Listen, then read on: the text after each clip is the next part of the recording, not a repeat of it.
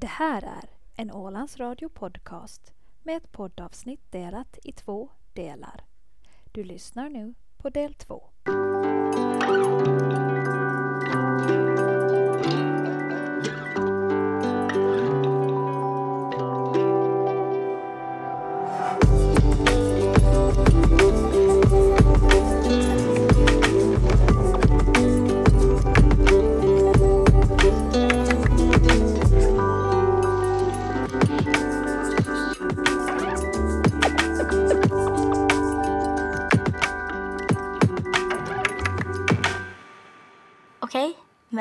Verkligen inte hem. Att jag ville verkligen, verkligen inte vara hem. För alltså, när man har gjort något sånt där, de har tävlat sådär mycket. Eller det är inte mycket kanske, men just när man mår sådär dåligt så, så blir ens familj väldigt, väldigt oroliga. Så jag tänkte jag bara nu har jag liksom förstört liksom hela min familj. Att jag kan inte med gott samvete liksom ens se dem i ögonen. Och eh, då hade mamma råkat prata med min gamla tränare då, av någon orsak. Eh, och då hade typ mamma berättat det här och då sa hon att, ja, men att jag kan ju komma och bo hos dem då. Eller hos hon och eh, deras familj. Um, och det, det vill jag ju verkligen. Uh, så då fick jag fara dit och uh, sen bodde jag där i några dagar. Jag hade inte min telefon. Det kan vara i typ en vecka knappt. Uh, jag hade inte min telefon eller någonting och jag bodde där och det var då som Duke, min ponny, kom dit då. Ja.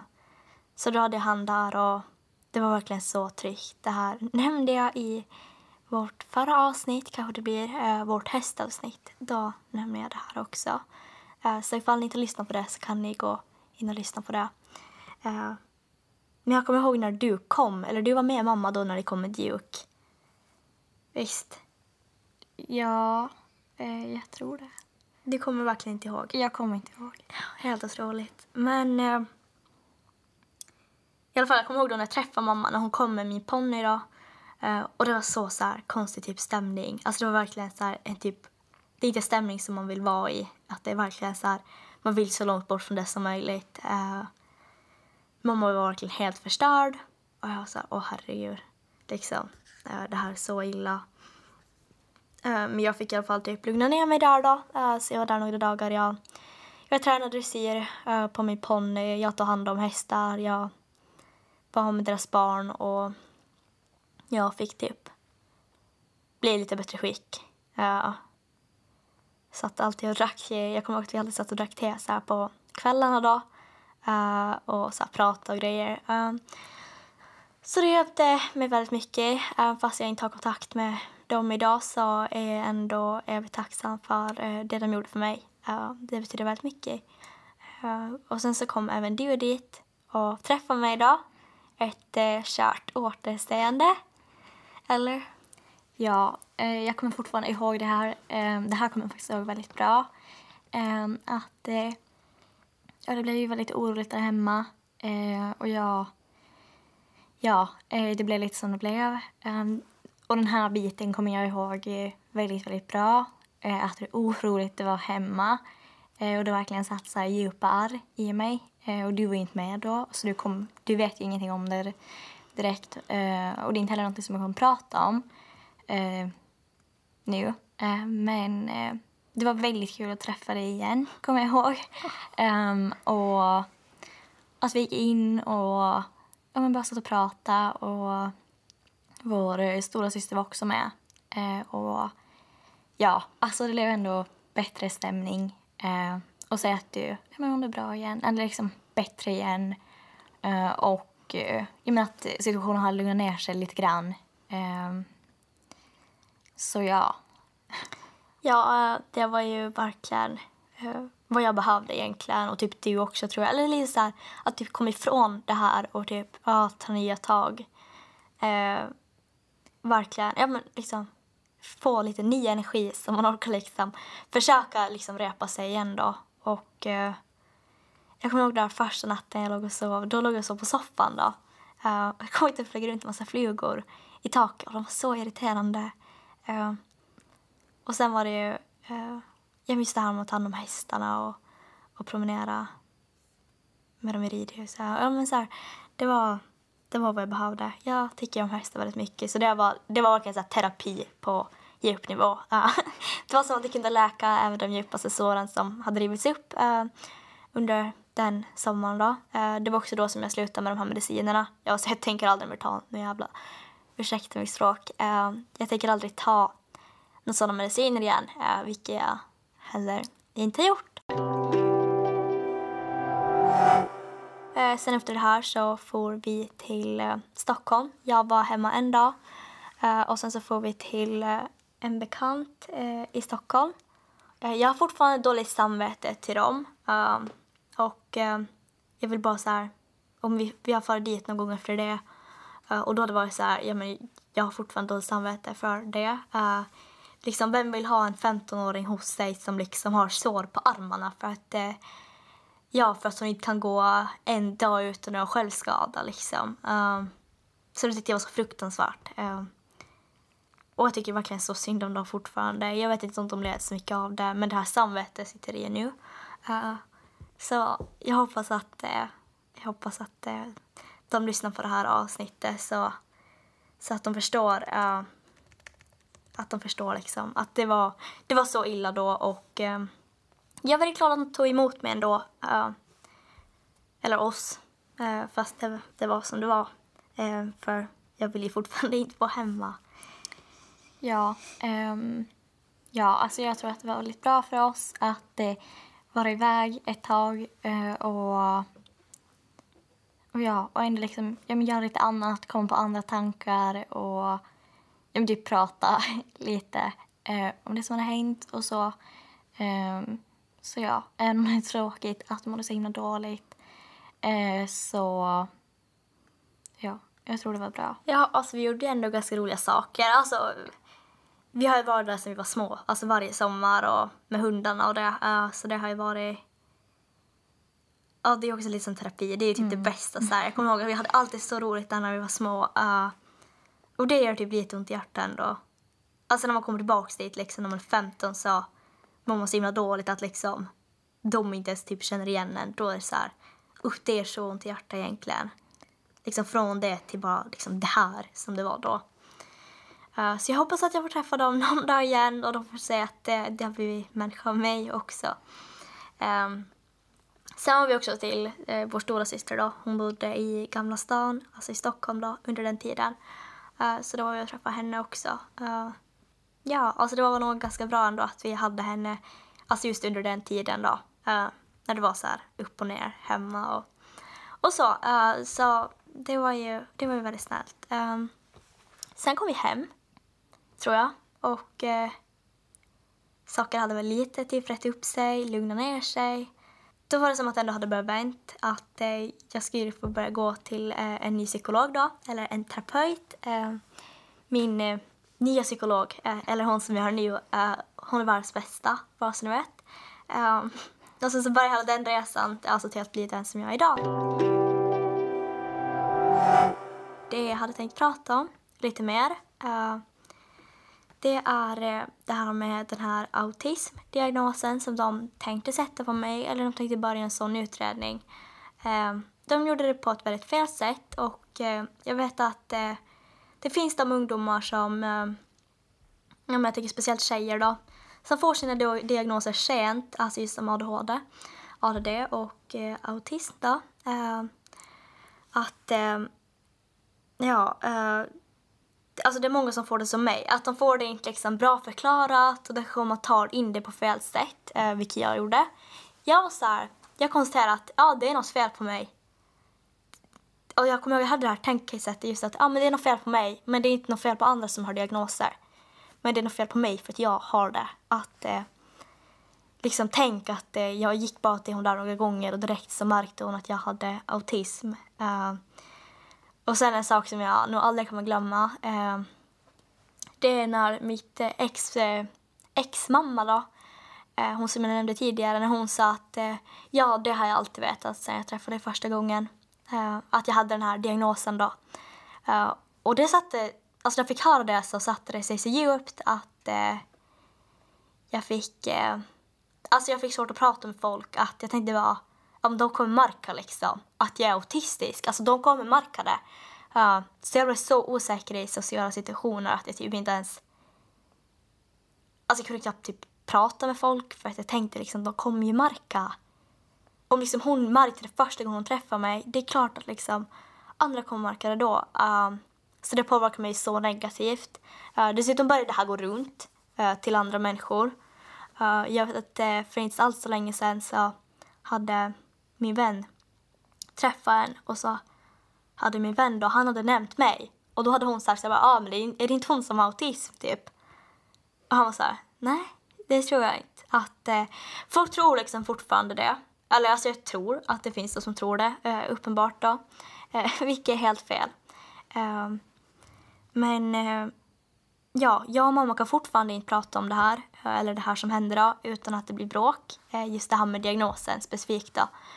att vi börjar bråka då. Att det går liksom inte. Men någon dag tror jag nog att det kommer gå att prata om det. Men som sagt så Eh, i våras så skrev jag en eh, ganska lång uppsats om både ADHD och eh, autism då. och då började jag lite förstå varför de trodde att jag hade den här diagnosen. Eller egentligen stämmer det bättre in på mig under nian än eh, under åttan då.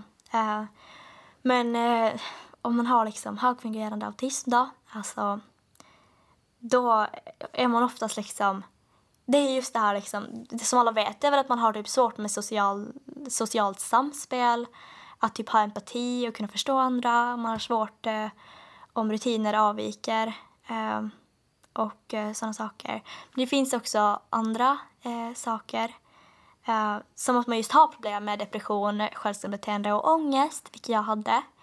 Eh, man kan också vara liksom, jag tror inte att det är typ många som vet det här, men att man kan vara ganska så här pratig, eh, man kan vara impulsiv och man kan ofta hamna i konflikter. Eh, alltså man kan liksom uppfattas som väldigt ouppfostrad och trotsig. Eh, ja men vilket jag gjorde. Eh, för jag var ju väldigt så här ehm, eh, jag var, men jag var väldigt typ harrig. Eh, jag... Ja, alltså jag, om någon sa till mig någonting, jag bara, jag bara nej, jag tänker inte göra det liksom. Jag gör det bara om jag vill. Uh, jag hade typ en ganska typ alternativ så här, stil, alltså just mitt typ rosa hår som jag hade. Uh, som färgade sen och jag hade mina katter uh, eh, uh, som bodde i de här lägenhetshusen bakom vår skola då, eller bakom KS då. Uh, så hade mina katter och uh, om jag hade ställt in mig på någonting och det inte blev som jag ville då kunde jag ta hårt, så hårt på det. Alltså hela typ dagen rasade då. Uh, och det gör det nu.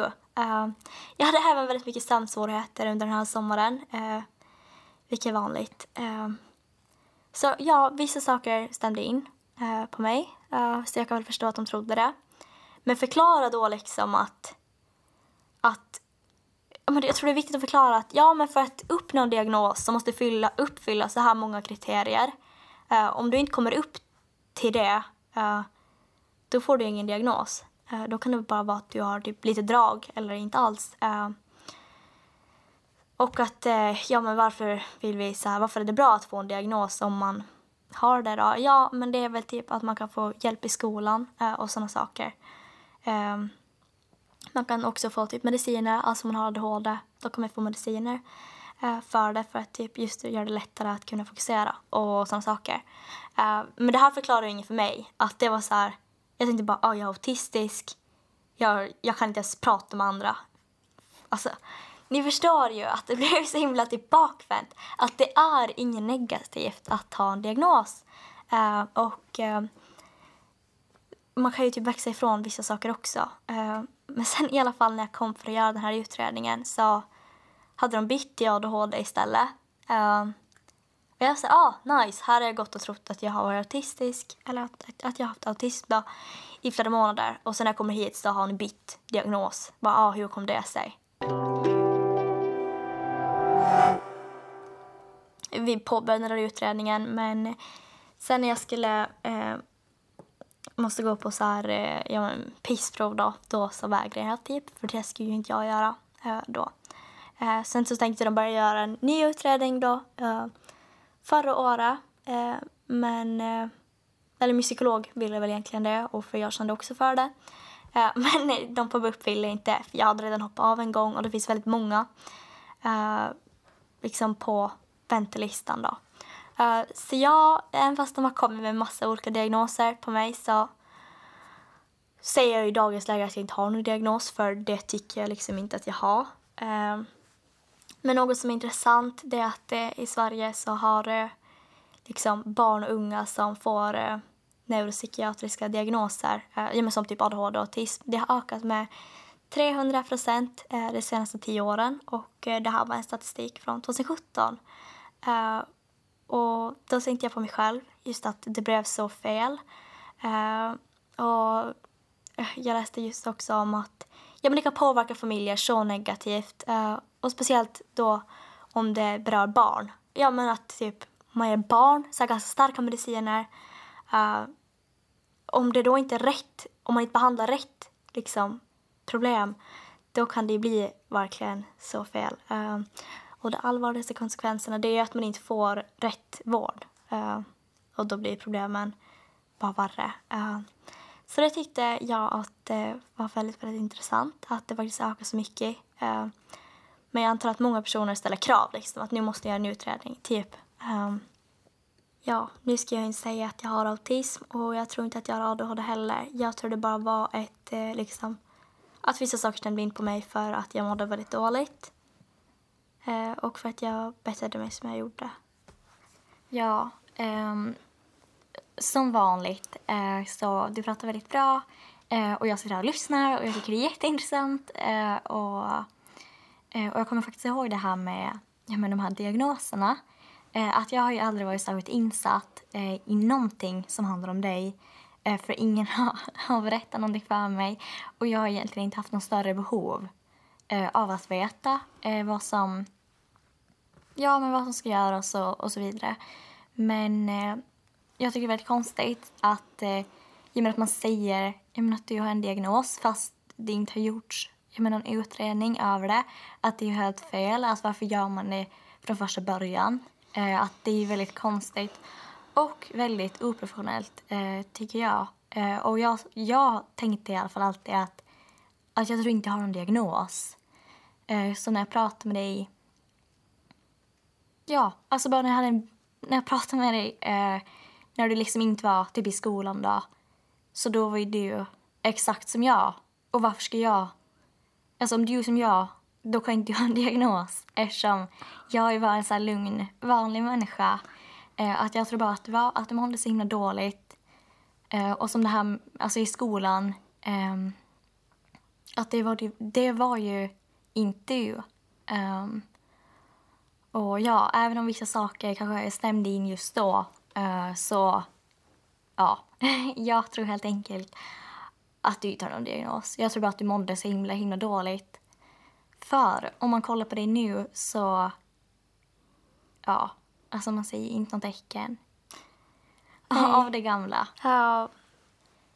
Nej, men uh, man gör ju inte. Um, faktiskt inte. Och jag tycker de ska kunna ha inle inledit eh, det så mycket bättre. Berättade vid ett bra tillfälle. Alltså typ ja, men vid ett eh, vanligt besök. Att, bara, ja, men att eh, liksom, om du vill eh, så kan vi göra en utredning. Eh, och så kan man just förklara det här att, ja, men att eh, det är väldigt vanligt att eh, ja men typ att, ja men att tjejer då oftast får den här diagnosen när de typ är i min ålder då som jag var då eller liksom äldre mot ung vuxen. Eh, och att eh, ja, men liksom, ja, men förklara det då. Alltså det är inget, det är inget negativt att, eh, ja, men att så här, ja, men gör en utredning. Eh, det behöver inte alls vara så.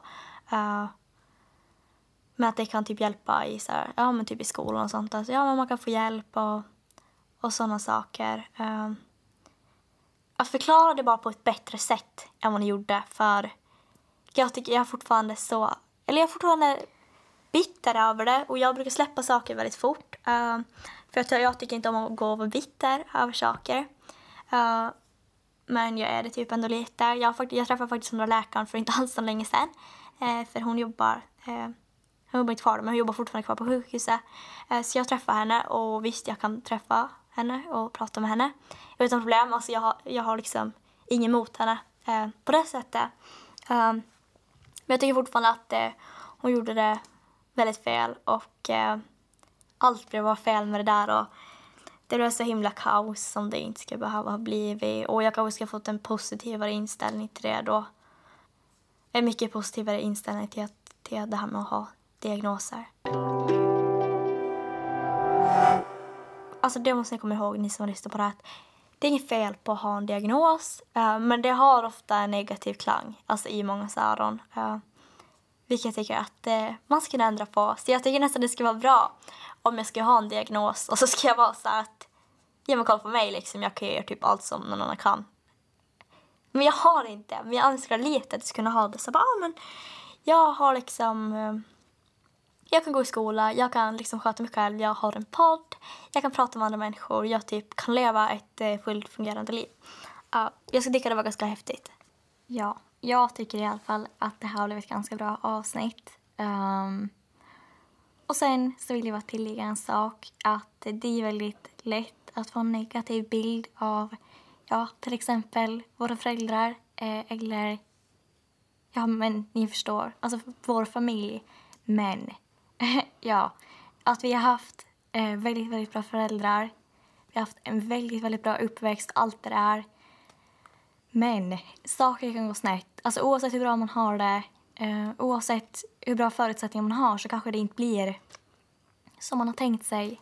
Ja, eh, det är ju så att eh, även fast man ska bo i ett slott så, så kan man ändå må dåligt. Eh, att eh, det spelar ingen roll, alltså vem som helst kan drabbas. Eh, av psykisk ohälsa. Och jag kommer ihåg när du träffade en annan av eh, vår tränare då, eh, när det här hände. Och hon sa det här med att, ja, men att man får tänka på att det är en sjukdom. Ja, men att hon är sjuk. Eh, och det kommer jag fortfarande ihåg liksom, när du berättade att hon hade liksom sagt det till dig då. Ja, ehm, ja men att faktiskt, ja men det är en sjukdom och ja, alltså det är ju mycket tuffare än eh, vad man kan föreställa sig. Eh, att om man aldrig liksom har lidit av ja, psykisk ohälsa så är det nog väldigt svårt att sätta sig in i just eh, den situationen. Um, för så har det ju alltid varit för mig att som i de här situationerna som du har berättat så har jag aldrig kunnat uh, förstå. Att jag har haft liksom för svårt att förstå uh, helt enkelt. Uh, men ja, men ni förstår ju. Och... Det måste vara jättekonstigt när man bara ser det eh, utifrån också. Mm. Det är som allting som man bara ser utifrån. Det är som att kolla på en film och läsa en bok. Om du, om du ser på en film så kan du inte höra vad personerna tänker. Alltså du liksom hör ju bara vad de säger och du kan se på deras eh, ansiktsuttryck eh, och liknande. Eh, men om du läser en bok, då får det liksom höras då får du höra allas tankar och funderingar och sådana saker och då kan du lättare sätta dig in i personens situation och varför den agerar som den gör. Uh, uh, ja, så det är väl lite så det är. Liksom att när man bara ser på sådär som du eller resten av min familj också har gjort så blir det nog väldigt svårt att förstå. Uh, och precis som du sa så ibland låter det som att vår, våra familjemedlemmar agerar dumt ibland. men så här, ibland är det faktiskt väldigt svårt att ha förståelse. Och som förälder så blir man väldigt, väldigt rädd. Alltså man blir så himla orolig. Eh, jag är inte förälder själv, men jag kan föreställa mig uh, att, just här, att man blir så himla rädd. Uh, och så här, man är ju rädd att något ska hända, såklart. Um, och mamma har faktiskt själv sagt att så här, bara men att ingen kunde hjälpa dig. Att de inte bara kunde typ hjälpa dig. Och jag är ju också, jag har ju lite, ja men som sagt, jag, jag är för det. Så här, kunde ni inte hjälpa mig? Kunde de inte bara ha lagt in mig då? Är det, liksom, det är typ den enda gången i hela mitt liv som jag känner så här, då kunde de ha lagt in mig. Eh, för i vanliga fall så är jag så här, nej, jag skulle, det skulle, jag skulle bli galen om de skulle någonsin lägga in mig. Men, eh, men då skulle de faktiskt kunna gjort det. Så här, ja, men låt mig typ ta en paus. Låt mig bara få vila, typ andas ut. Eh, som tur är fick jag ju det då eftersom jag fick komma och bo hos dem där. Men det är ju inte alla som kan det. Eh, så jag tycker att de ska kunna agera lite bättre för det där var ett eh, riktigt, riktigt stort misstag. Riktigt stort misstag och jag hoppas inte att det händer någon igen. Och jag vet att många, alltså det är sådär för många, att de inte får den hjälp som de behöver. Eh, speciellt liksom vuxna och de som är över 18, där då är det jättesvårt att få hjälp. Uh, men jag önskar verkligen att alla som behöver hjälp får hjälp, rätt hjälp. Ett ja, snälla. Mm. De kan inte göra sådär mot någon. Ja, um, alltså jag undrar också det att alltså varför kan ingen hjälpa henne och varför kan ingen hjälpa henne att må bra? Uh, och ja, det är inte så lätt alla gånger uh, och det förstår jag också. Uh, och sen så, ja, att nu när jag berättar allt det här och uh, alltså i vår podd så pratar jag om väldigt, jag menar djupa ämnen. Um, men sen så tänker jag, såklart finns det folk som har det mycket, mycket värre.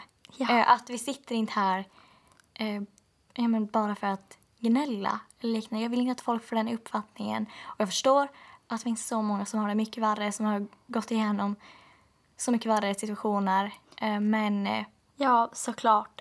ja, det får ni inte glömma. Men jag tänker att ja, men det finns kanske de som har det typ liknande. Och då kan det kännas skönt att det finns typ någonting att relatera till. Eh, för det är alltid skönt, man vill alltid känna så här, samhörighet med någon. Eh, och ja, det finns de som har det så mycket värre hemma.